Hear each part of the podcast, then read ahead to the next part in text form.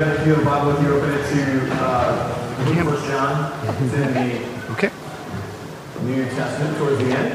Um, if you don't have a Bible with you, the text is in your order of worship. If you don't own one, there's some on the back table. You all know the spiel, but if you're visiting, if you don't own a Bible, we want love to give you one. There's a bunch on the back table. Grab one at some point so we can give that to you. Hey, a couple things. Um, before we get into this, I want to make clear. One is um, some of you are wondering what happened to, uh, you know, if you actually are following along in our order of worship. There's supposed to be a baptism this morning. Uh, the flu, tsunami hit uh, the Murray household, and so uh, they're 50%, 50% man down right now. So um, you can be praying for them. And in fact, if you'd like to be praying for them, good transition. Uh, tonight, um, we're, we're we've got a lot going on as a church. I don't know if you're visiting, you don't really know that, but we're breaking into new ground in a new congregation here in a little over a couple months. Uh, well, in a couple of months, we are. Um, there's there's amazing things going on in the life of many of you as, as God is transforming and changing people. And what that means is is that um, anytime as Christians we, we understand that the kingdom begins to move forward, is that we also recognize that there there's a counterforce that kind of moves against, right? That that um, the world is not neutral; it is set opposed to God and His ways. And so we want to gather tonight and, and pray about that. There's two of those going on. One is the new congregation Holy Cross East. Um, in place of your launch team meeting, you're going to be meeting at the Change just to pray, and, and Jason Bailey will be leading that. And for Midtown, our congregation here, if you're not going to be a part of these, to be gathering at, at my place at 1103 Walnut Street. Um, I'm not the only one hearing that, right? Okay, that is going on. That is a thing. All right, but we'll be gathering at my place uh, at 7 to, to pray. Um, love to have you there. More than love. Uh, I'll cash in some of my chips. We need you because we need to be gathering in the congregation to pray. Uh, there's there's uh, God's power for uh, His glory and for our kingdom is oftentimes released when His people humble themselves and gather so let's do that. Okay. Uh, all right. Um, First John, as we're getting into this, you know, this season we've been ordering our lives around this book, uh, the book of First John. Um, and, and in it, what we have is we have one of the apostles, one of the earliest Christian leaders. His name is John, obviously, from First John. His name is John, and he's he's writing to one of the churches he's intimately familiar with. And some crazy stuff has gone on in that church. Some people have um, begun contradicting the, the message of Christianity they heard at first. People are being told that Jesus wasn't really human. It didn't really matter if he was human or not. Matter of fact, because God couldn't be messed with in terms of uh, mingled with humanity. I mean, that would just be so far beneath anything called God that that uh, that that's impossible. They've been told that uh, what you do with your body doesn't matter. In fact, you can kind of do whatever you want. God doesn't care. And that the reason that they know that is these people decide they have special knowledge from God. They got their little whispers. Like they got it. Um, and, and they know it's true. And it's made a mess. And so what John is doing is he's writing to help this congregation what is true from what isn't. And to help them have confidence in their faith. Because they're, they're, they need to know what, what is Christian, what is not. And that's an important part of what he's doing. And that's an important part of what we're getting to today. And that's, that's important to us too, right? Because though our, our culture is post-Christian, it's not post-Jesus. Our culture loves Jesus. We love to usurp him and take him into our causes. Because if Jesus thought it, then it must be great. Unless that's Christian. And that's what John is dealing with this morning. What it actually is Christianity. There is false Christianity, and then there's the truth. So if you have your place, we're in um, we're in John chapter 2 this morning. If you stand up, I have it here. In honor of God's word, uh, I'm going to be reading verses uh, 18 through 25.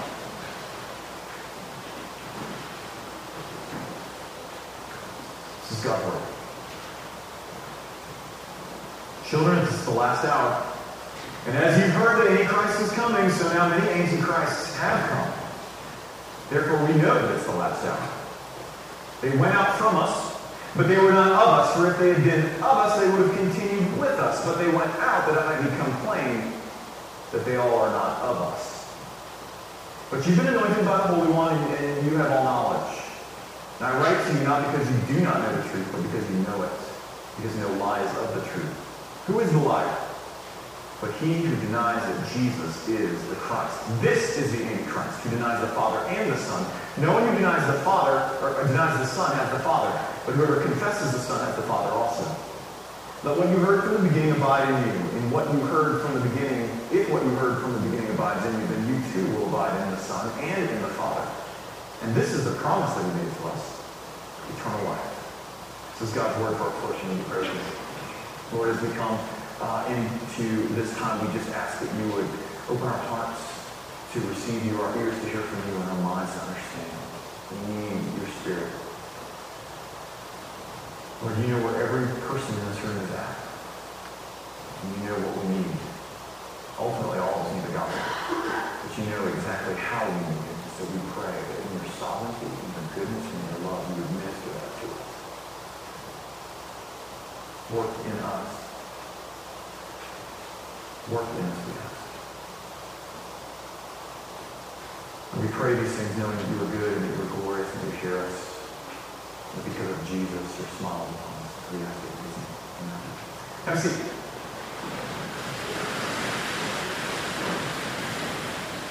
So most of you know this uh, about me if you've known me. Some of you don't know me at all. So you don't know this. So I'm about to let you know something. I like to get things on the table um, just so we can kind of address what's going on in our minds as we think about stuff, right?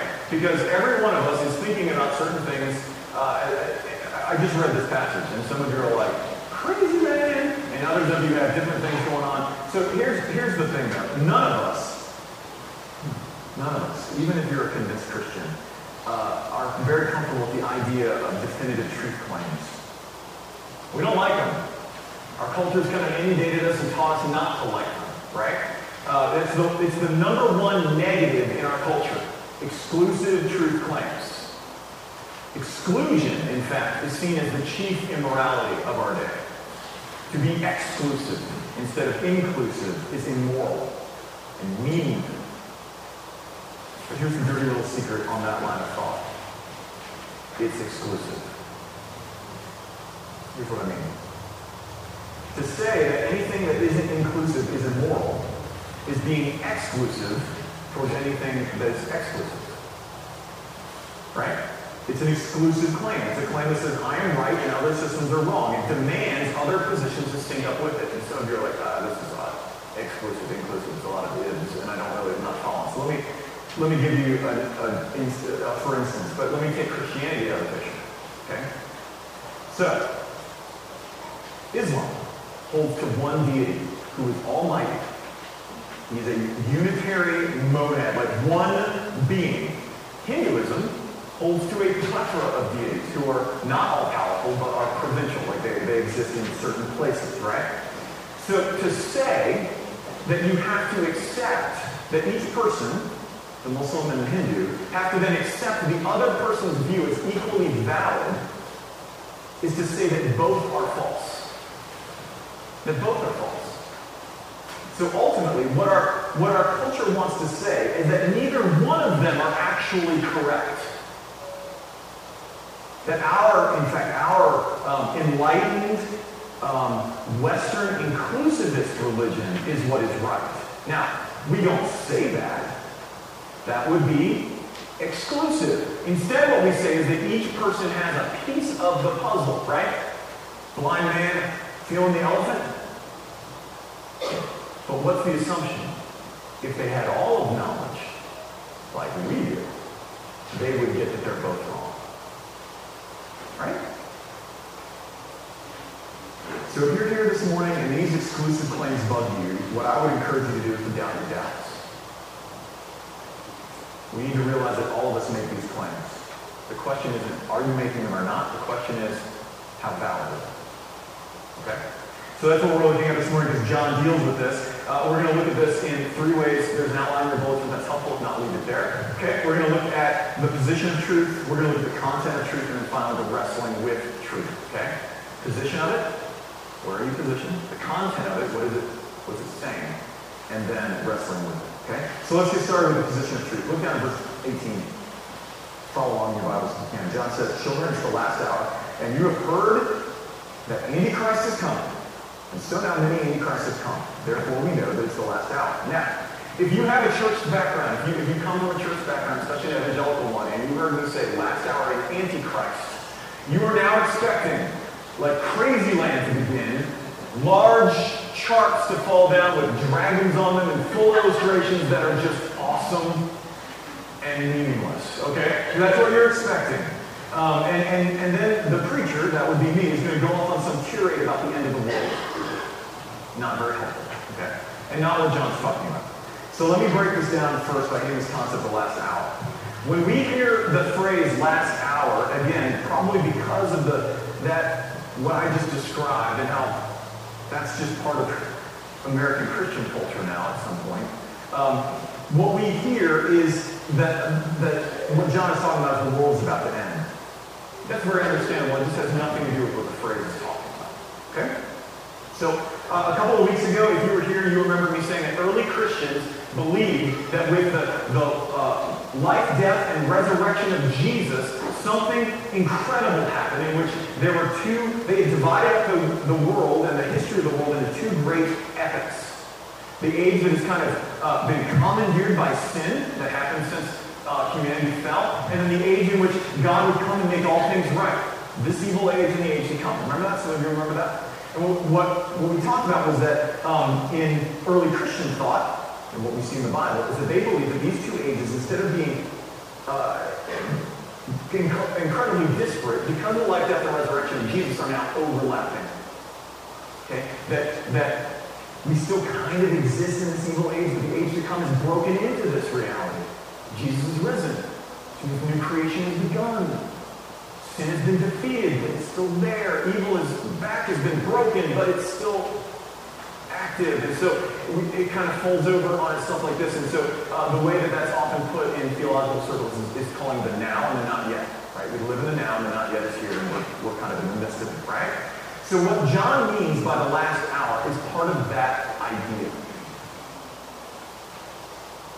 What he means is that God's plan of setting the world to rights is awaiting nothing but the final return of Jesus. There's nothing else coming. We don't have anything else that we're waiting for except Jesus to return.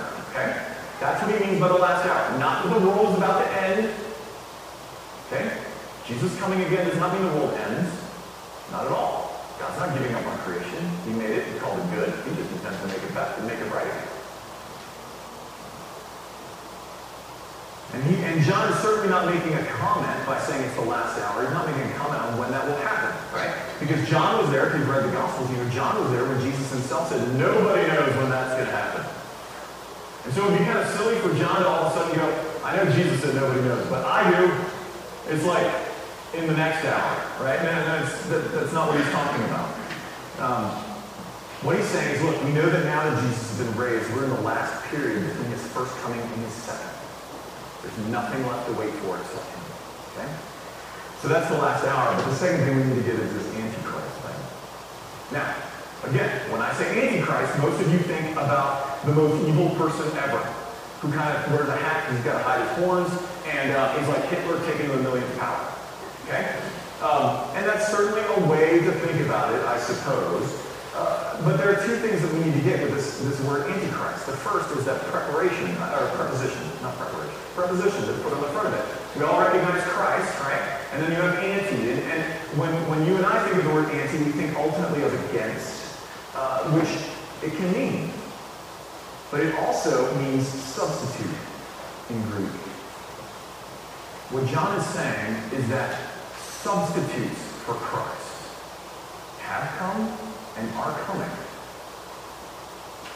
Okay? Substitutes. So that's another thing we need to get. He says that many of these kind of substitutes have already come. Now we're going to get the definition of what Christ is in a minute because that's going to have a lot of bearing on what we think an anti-Christ is, right? But uh, suffice to say here that what John is saying is that many substitutes have come and we're still going to have many more that people can place their hope in. That there are many substitutes for people to place their ultimate hope in. And that's nothing new.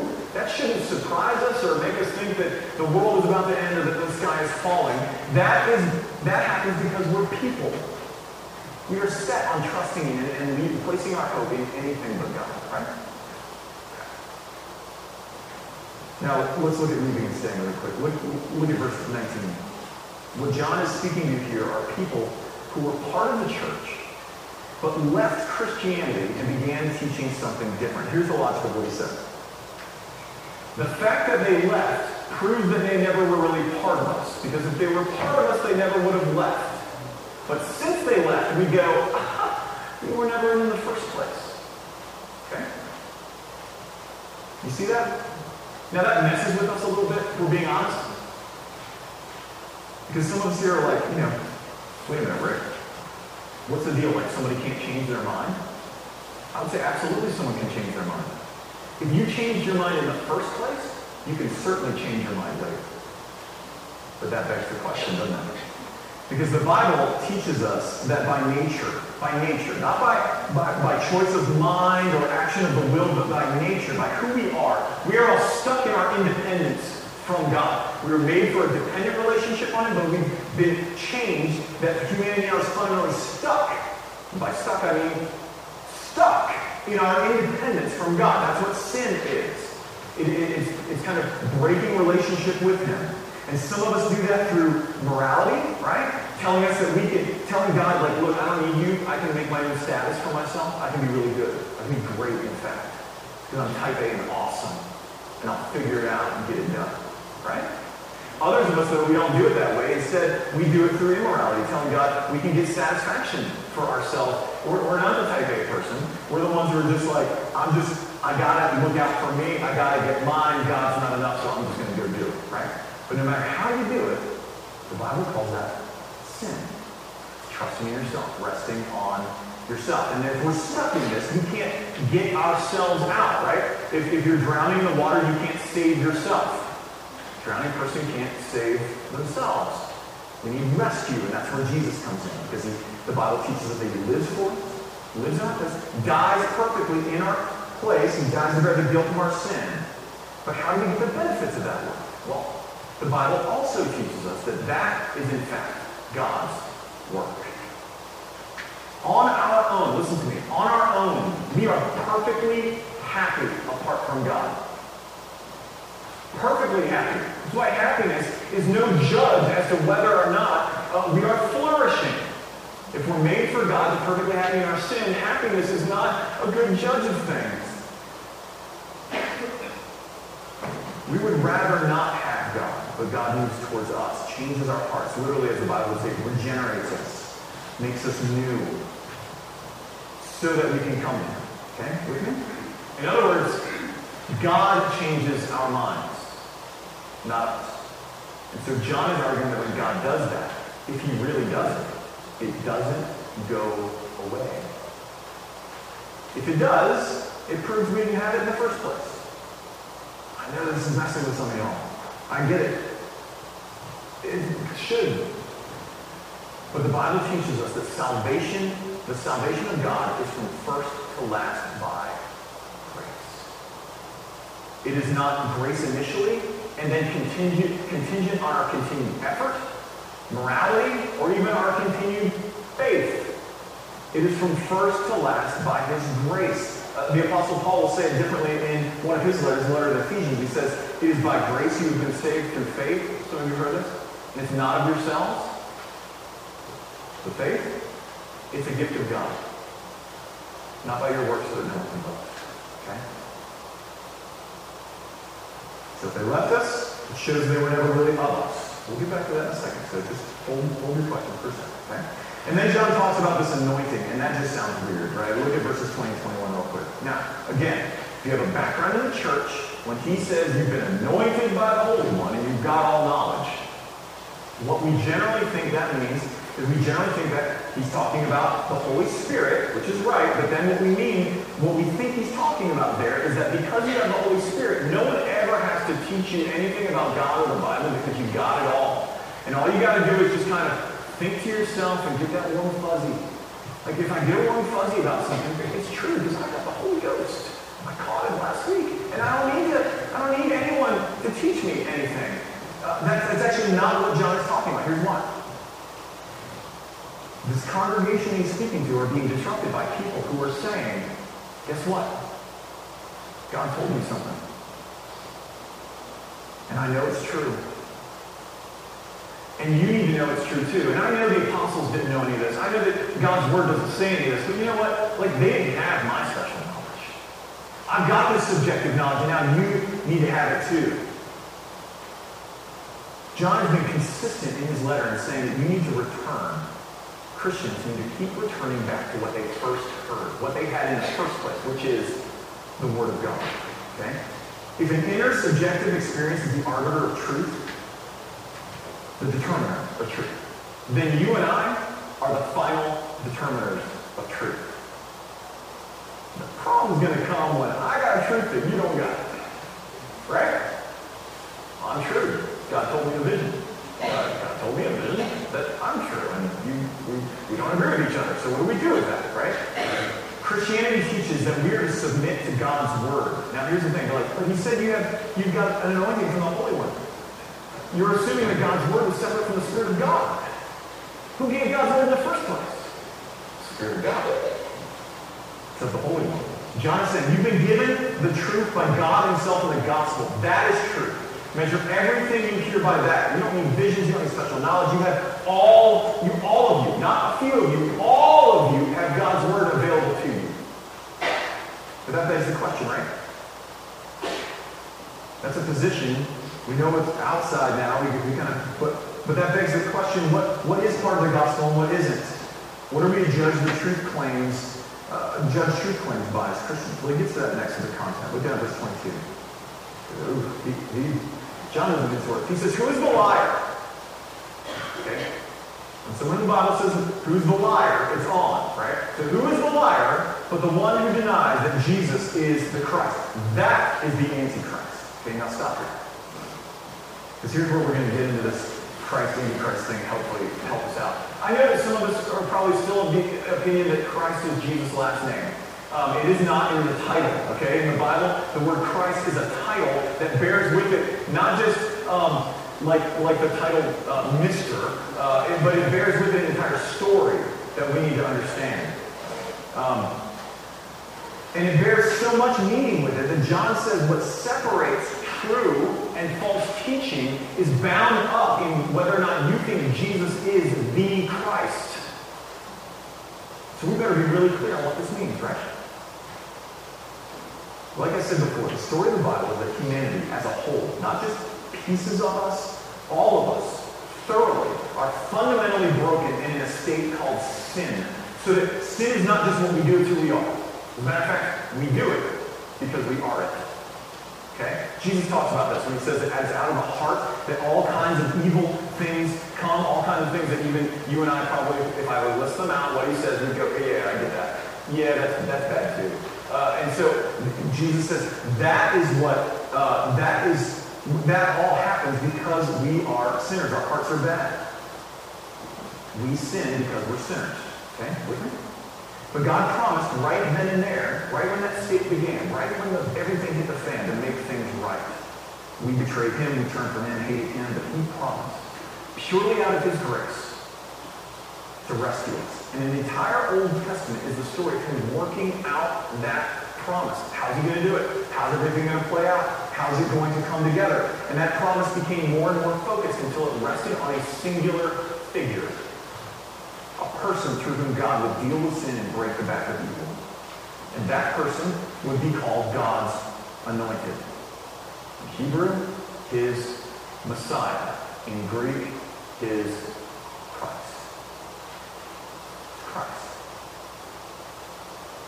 Here's why this is important. To say that Jesus is the Christ is to say that he is God. He is God's rescue plan. He is God's rescue plan. That doesn't mean that he shows us the plan to follow. It means he is it. He is the Christ. Christianity does not offer you a code to do. It offers you a Christ to trust. See, our, our independence from God. If, if Jesus just came and said, I got it, here's the rules to follow, here's the plan to keep, here's the path to walk down, that doesn't help us because our independence is the problem. And so us walking independently down a path, even given by Jesus, is furthering our issues. It is pushing us consistently further away from God, maybe even worse than it could ever be, because now we think Jesus gave us the plan, he must be right, and so I'm just going to keep going down this way. It's still sin. It is a substitute Christ. God presents Jesus as our substitute to allow us to return to dependence on God because Jesus is God. And so to say that Jesus is not the Christ, to make him just another teacher, to make him a moral exemplar, just another prophet, all of that leaves us in our independence, heading on our happy way towards judgment. John says, that's a lie. And if you're teaching that, he says, you're a liar. It's in the denials that John really gets offensive. You're like, really? It's worse? Yeah, it gets worse. So look at verses 22 to 25. Here's the logic. If you deny that Jesus is the Christ, you don't just deny the Son, that's Jesus, you deny the Father.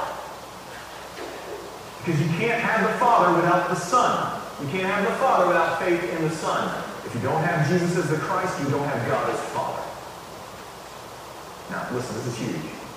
Because you and I live in a time where we believe that God is cool with us no matter what we think about Jesus. John is saying, no. No. No, that's not the case. If you don't have the Christ, you're still in your sins. If you're still in your sins, you're still alienated from God. You can't possibly have the Father without the Son. To deny Jesus as the Christ is also to deny God the Father. It is to call him a liar. He's saying, look, if, if God has called him my, my son, my Christ, my beloved one, he's saying, no, I don't think that's true, then you're calling God a liar. But here's the great part, so listen close. If you have the Son, John says, you have the Father also. Now, here's why this is so important. Christian or not in this room, okay? Not everyone in this room is Christian. Uh, Christian or not in this room, we all struggle to believe the gospel.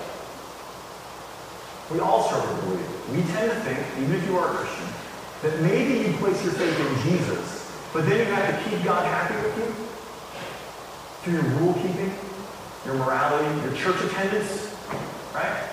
Putting the little thing in the basket when it comes by, whatever. John is saying that ain't the case. If you have the Son, you have the Father. To have the Christ is to be pleasing to God. Did you hear that?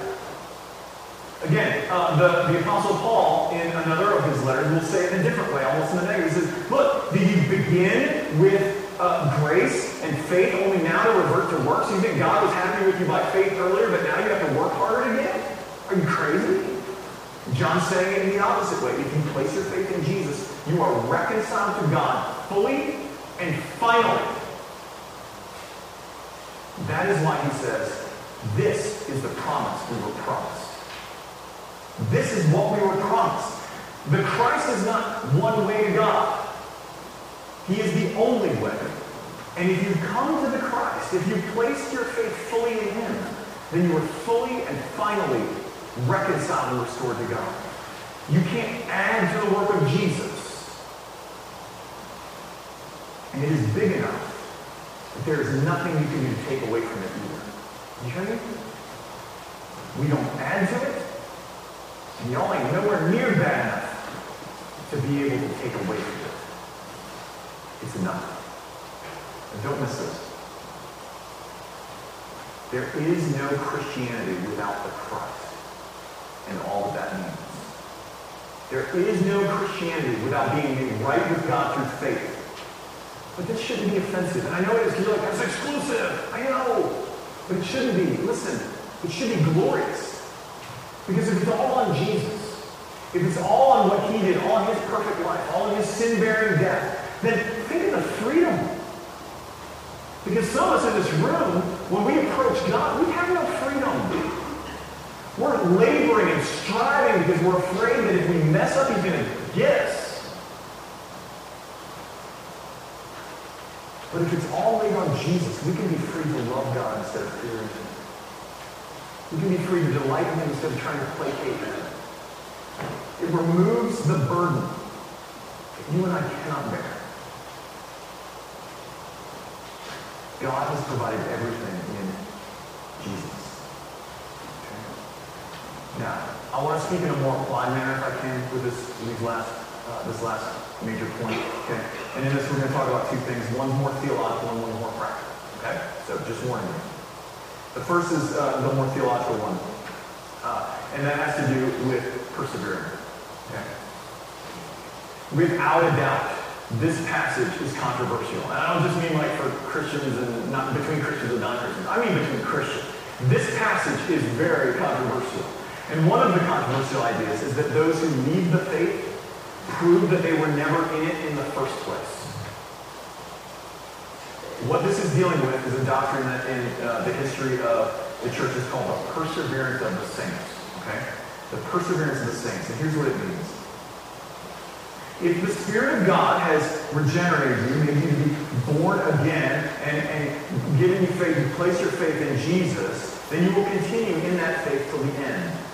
Here's what it does not mean.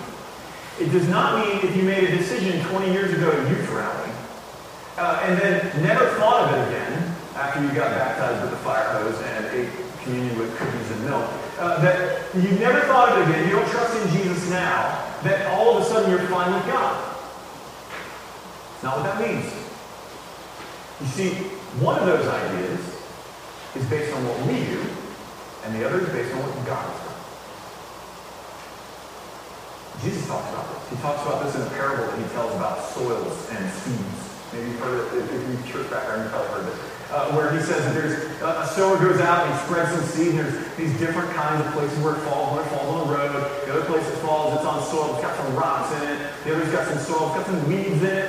I'm a lawn guy, hate that soil. And so, and then, and then there's another where it falls on good soil, right? And um, the stuff on the road never takes roots it comes and springs up. The rocks, it can't get down deep enough. The roots can't get in deep. And then with the weeds, it just gets choked out. But the seed that falls in good soil bears fruit. Now here's the kicker of that parable. At one point in time, the rocky soil, the weedy soil, and the good soil all look exactly the same. They all look the same. The difference is in the soil, which even in Jesus' parable is about the work of God. This is why, friends, the gospel is so offensive to us. Because it takes glory out of our hands. Paul calls it boasting. I have no place to boast anymore. And it takes it all out of my hands and it places it in the hands of God where it belongs. Because it's on Him. And some of you know this, right? Some of you know this because you know where you've been. And you've been walking your little happy way on, on the way down to judgment, and all of a sudden something happens, you're like, whoops, no, now I'm this way. And you can't even claim. I mean, some of us, some of us, let's be honest, if, if we thought enough about it, we can probably try and claim some things. Others of us, though, there's no chance. It was as if God all of a sudden said, nope, you're mine. You know what? Exactly what he did. Nope, you're mine.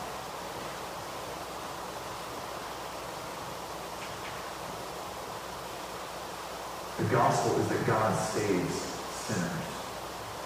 Not that he makes salvation possible, but that he gives an offer of it. God saves sinners. Here's what that means for us. There's faith, and then there's presumption.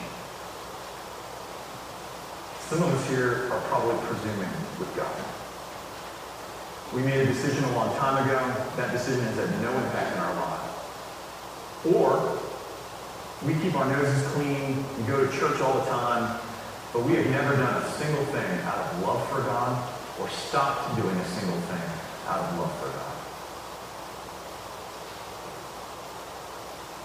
And if you're worried this might be you, the answer is not to try harder. Okay, Rick said I've got to do stuff out of love for God. So here's what I'm going to do. Do stuff out of love for God today. Uh, okay, that messed up. Uh, tomorrow, I'm going to do the answer is not to try harder. It's simply to come to Jesus. Place your faith in him instead of yourself. You can't do it. It's okay. He's not asking you to. You can't place your faith in yourself, your decision, your work. Those God has truly saved will persevere to the end, but not because of them. Not because they're so much better than everybody else. Because Jesus said, no one that the Father gives me can be snatched from my hand.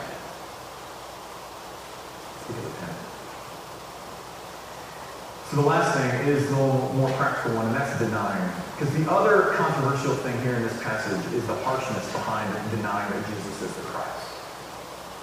I mean, John says denying that Jesus is the Christ doesn't just make you an okay person. He says that's the Antichrist. And suddenly the horns start growing, you gotta wear a hat, right? So we need to be real clear on what it means to deny this. What does it mean to deny that Jesus is the Christ? Well, I think we can deny Jesus in two ways. Okay? The first is the, the one that we normally think about. We'll call it the more irreligious way, right? That we can deny Jesus is the Christ. This is when we outrightly reject Jesus. Christianity bunk. All that stuff is just hooey. I don't want to have anything to do with it. Uh, religion is just a crutch for weak people. Some of us here probably identify that, right? That's cool. Listen, if that's you and you're here, I want you to be here. You can hang out with all of us weak, crutch-needing people all day long. Okay? I'm chief among them. So here's what I want to let you know about. The Bible will teach you that you just don't realize it, but both your, both your legs are broken.